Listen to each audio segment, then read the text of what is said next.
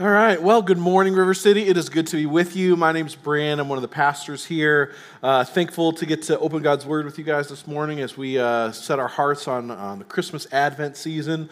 Hopefully, your families are getting ready. We introduced my children to uh, the glorious movie of Elf last night. Uh, Caleb was just like distraught over the doctor scene where he like DNA tests to see if he's like He's like, he heard him. I can't believe what's happening. This is something traumatic. And out of all of it, Emma at the end got out of it. She's like, see, Dad, I told you Santa was real, right?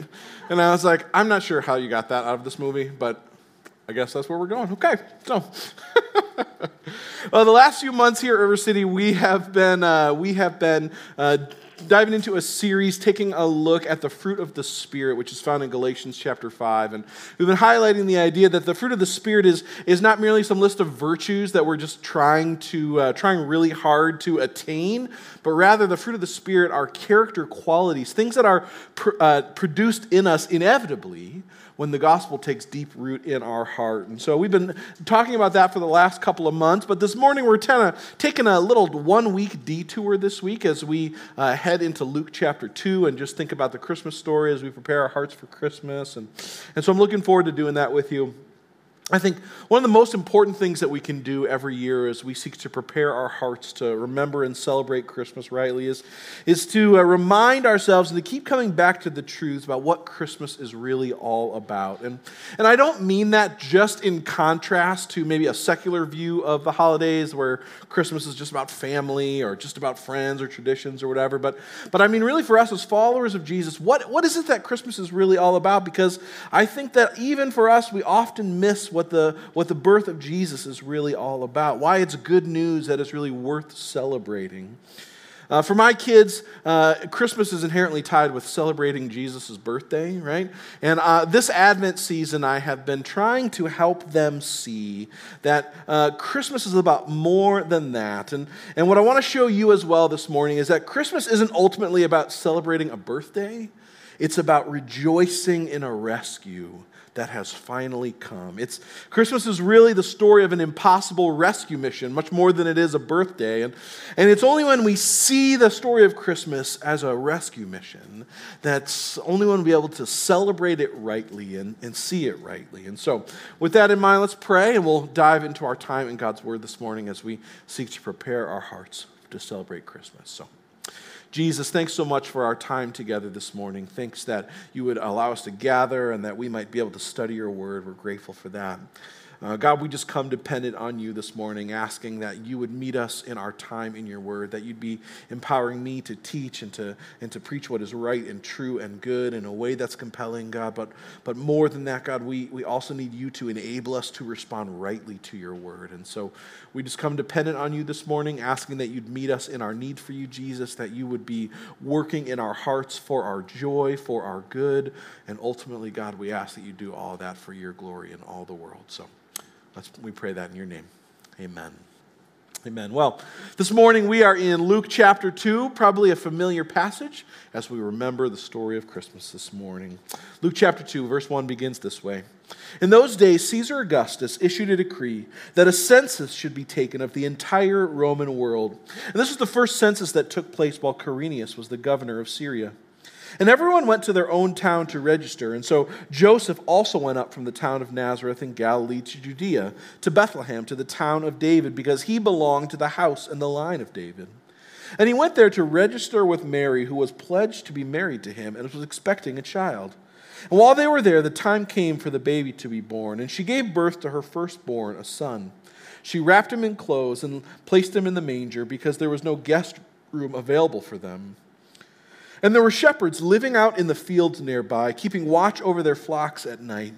And an angel of the Lord appeared to them, and the glory of the Lord shone around them, and they were terrified. But the angel said to them, Do not be afraid, for I bring you good news that will cause great joy for all the people. Today, in the town of David, a Savior has been born to you. He is the Messiah, the Lord. And this will be a sign to you. You'll find the babe, uh, the baby wrapped in cloths, lying in a manger. And suddenly, a great company of heavenly hosts appeared with the angel, praising God and saying, Glory to God in the highest heaven, and on earth peace to those on whom his favor rests. When the angels had left them and gone into heaven, the shepherds said to one another, Let's go to Bethlehem and see this thing that's happened, which the Lord's told us about. And so they hurried off, and they found Mary and Joseph and the baby who was lying in the manger. And when they had seen him, they spread the word concerning what had been told them about this child. And all who heard it were amazed at what the shepherds had said to them. Well, this morning, as we uh, think about Christmas and the, and the story here that points us that direction, our, our passage begins obviously with the birth of Jesus. And, and basically, what I kind of imagine is like an angelic flash mob. I mean, like things got pretty crazy pretty quick that, that, that evening out in, the, out in the fields there. And it's the, it's the message of these angels that I want to focus on this morning as we think about Christmas. You see, it's a, it's a message that they say is good news that will bring great joy to all the people. And so the question is obviously, what's the good news, right? What's, what's something that's going to bring great joy to all the people? Well, the message is simply this they say that a Savior has been born. You know, I think as we think about Christmas, it's important that we, we can't miss the, the message of these angels. That the, the message of a Savior is only good news if you need saving. The message of a Savior is only good news if you saving. You see, the reality is that good news is only good if there's bad news. And the angels, the message of their good news is good news because it comes in the face of bad news. If you've been around River City for long enough, you've heard me tell this story. But, but uh, Hannah and I are super blessed. We have two beautiful kids, and we're so grateful for them. But, but for, uh, for over a year, we weren't sure if we were ever going to be able to have kids. And uh, we had been trying to get pregnant for over a year, and it just wasn't happening. And, and I felt like we had kind of gone through all the phases of like you're excited, and then you're just uh, you're kind of you're waiting, and then you're kind of like okay. Um, let's like get things moving along here like then you start to get concern and frustration even fear sometimes and each month would pass and and still nothing. It was difficult. I remember asking a friend who had uh, they had just gotten pregnant and they were expecting, and, and I asked him how long how long did you guys try for? And he's like, I don't know, once. Who knows, right? Uh, and he was excited, but it wasn't something that was like causing great joy for him. And and so I, I, remember the morning that we found out we were pregnant with Emma. Uh, I was in the shower, shampoo in my hair, and suddenly a pregnancy test gets shot through the curtain, right?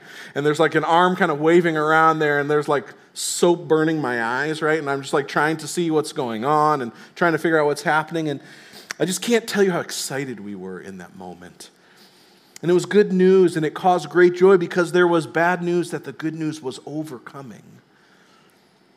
You see, good news is only good if there's bad news. And the same is true when it comes to Christmas. You see, in order to understand why the message of the angels, the Savior that they proclaimed, is good news, you need to understand the bad news, right? You see, the good news of Christmas, it begins with the bad news in the garden.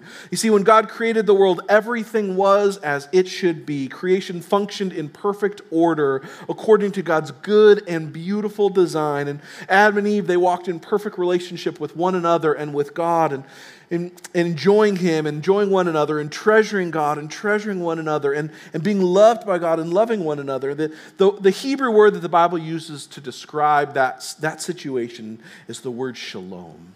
And it's a, it's a word that, that we often hear translated as peace, but it's about something much bigger than that. You see, shalom isn't just the absence of turmoil, it's not just the absence of, of strife. Shalom is about the presence of all that is needed for flourishing. Shalom is when everything is as it should be, as God designed it to be, especially in terms of a right relationship with God. But what we see when we read the story in Genesis is, is that in an instant, all of that changed. The shalom that was there is replaced by chaos. You see, sin had entered the world when Adam and Eve ate the fruit from the one tree that God told them not to eat from. And, and creation was thrown into chaos. There's darkness and depravity and, and shame and guilt and, and, and, uh, and selfishness. It floods the human heart. But even more significantly than that, uh, humanity's relationship with God is broken. And now instead of shalom, there's en- enmity. Instead of peace, there's strife. Instead of, instead, of, instead of relationship, there's hostility. You see, sin had destroyed everything. And you might be thinking, that seems like a bit of an overkill kind of response for eating some fruit. I mean, like, it seems a bit much, right? But I think that's because we just don't understand what sin is. You see, sin, sin is a lot more than just the Adam and Eve eating some fruit, right? That they were told not to. You see, sin's not just a mistake, it's not just a bad decision. You see, the root of the first sin and all sin since is the choice to reject God and his good authority in our lives. You see, instead of God telling us what is true and right and good, we want to be the ones that decide what is true and right and good. And instead of God, instead of uh, God telling us what is good for us and best best in our hearts and our lives. We want to be the ones that decide what is good and true and best. You see, the reality is, is that we want to be God. You see, it's the choice that Adam and Eve made in the garden. It's a choice that every one of us has made as well. And it leads to all kinds of wrong behavior. It leads kind of all kind of disobedience unto God. But wrong behavior is just a symptom of the real problem. You see, we want to be God. We want to decide what is right and wrong. We want to be the rulers of our lives, and so we stage a coup against God, the rightful king and ruler of all things, the creator of it. I see, because sin is not just a mistake, it's not just a bad decision, because sin is rooted in a mutinous rebellion that we have that we have done towards God in our hearts. It's not something you can fix yourself. It's not something you can just do and then take back, right? You can't just start in a mutiny and just be like, ah, sorry, that didn't work out. My bad. Like let's we'll, we'll take it back, right? That's not how that works. You see, you see, you can't change it. You changing your behavior could never fix the coup that you staged against God. And so, like rightly, we deserve death for trying to overthrow the king and for making ourselves the ruler of our lives and our world when God rightly is. And we see that sin, Scripture tells us, has made us enemies of God. Ephesians 2 says that we are justly deserving of God's wrath. You see, as we celebrate Christmas, as we think about that story, we have to begin there because that's what we need saving from. See, the problem is, is that all too often we're like kids playing near a swing set, right? And we don't realize the danger we're in. Any parent who's, who's watched their kids play around a place that knows that kids' favorite thing to do is to run back and forth behind the swings as they're going, right? Then they are totally and completely unaware of the danger that they are in. And it's only a matter of time before they get hit. There, there is, it's inevitable, right? You see, they're going to get hit unless someone saves them. You see, in the good news of great joy that we celebrate at Christmas is that the Savior we needed had come. He came, verse 14 tells us, with a message of peace to those who were his enemies. Colossians chapter 1 verse 19 through 22 it reads this way for God was pleased to have all his fullness dwell in Jesus in him and through him to reconcile to himself all things whether things in earth or things in heaven by making peace through his blood which is shed on the cross. For once you were alienated from God you were enemies in your minds because of your evil behavior but now he has reconciled you by Christ's physical body through death to present you holy in his sight without blemish and free from accusation.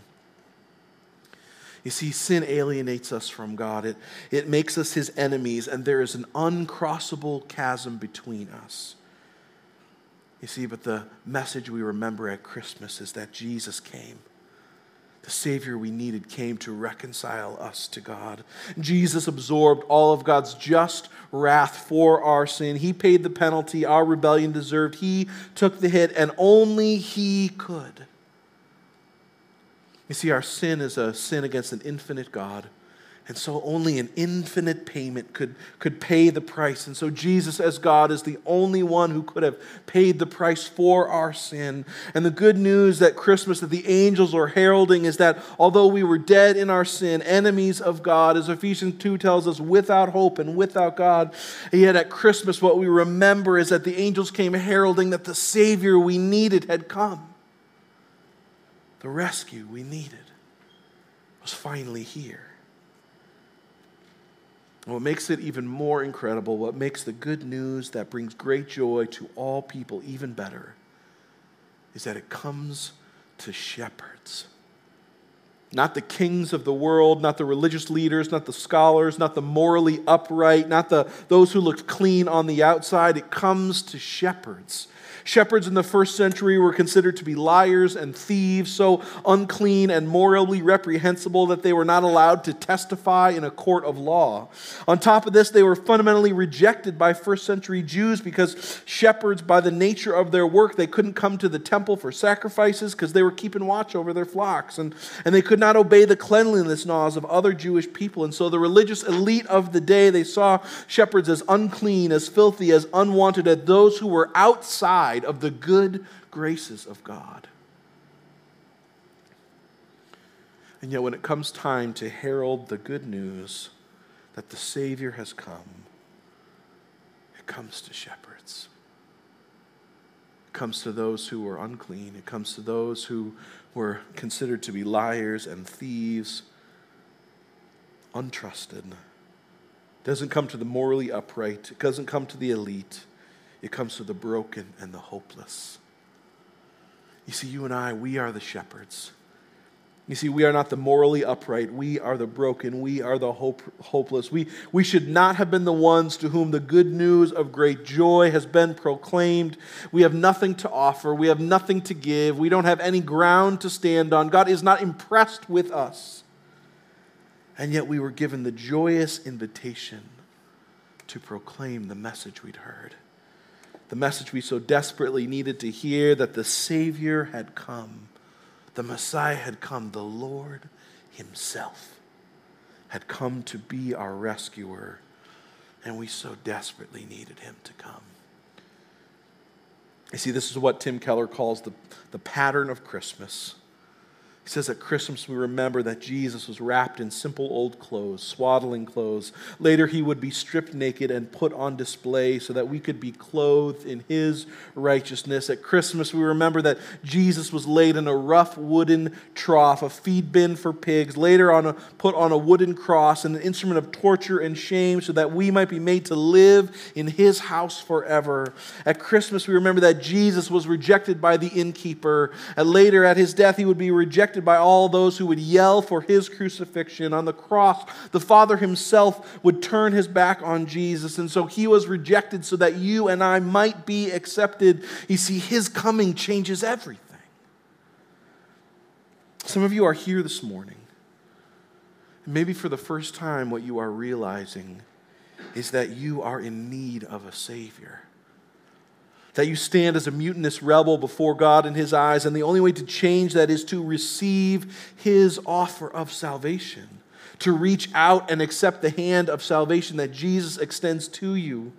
You cannot save yourself. You cannot undo your own rebellion. But at Christmas, what we remember is that the only one who could save us, He came. He came to reconcile us to God, to pay the penalty which only He could pay for our sin, so that we might be forgiven made new, adopted into his family. You see, at Christmas, the invitation every year, right, is not to behave. The invitation is that we should behold, to behold the Savior, the God of the universe who would become small, who would step into humanity to be the rescue that we so desperately needed. The invitation is to behold him and to trust Him, to be in awe of all that He has done. You see, and the same as invitation is true for all of us, whether we've trusted Him as Savior or not. You see, others of you are here and you've forgotten the goodness of the news that the angels proclaimed to the shepherd those 2,000 years ago. You've forgotten how much you needed saving and how greatly God has met your need for it. You become self righteous or apathetic, or at Christmas you think, well, it's just here again. Well, we'll just go through the motions and loop it around every year. You see, and the message of Christmas is the same to behold Jesus, our great and glorious Savior, the great God of the universe who would come to rescue a people while we were his enemies. So that in remembering him, in reminding ourselves about who He is, in sitting in the bad news for a minute so that we might, the goodness of the good news might be good to us. Good news that, like the shepherds, couldn't keep to themselves.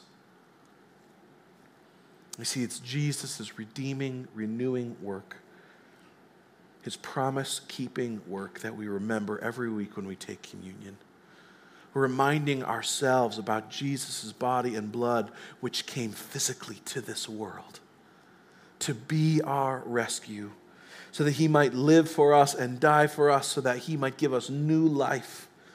You see, taking communion, it doesn't make you right with God. It doesn't save you. It doesn't change your status or your standing with Him. Instead, it's a chance for us to remember, to remind ourselves that the Savior we needed came and that he came with a message of peace to those who were his enemies. He came with a message of peace to shepherds who were unworthy and unclean and undeserving, and yet he comes with life.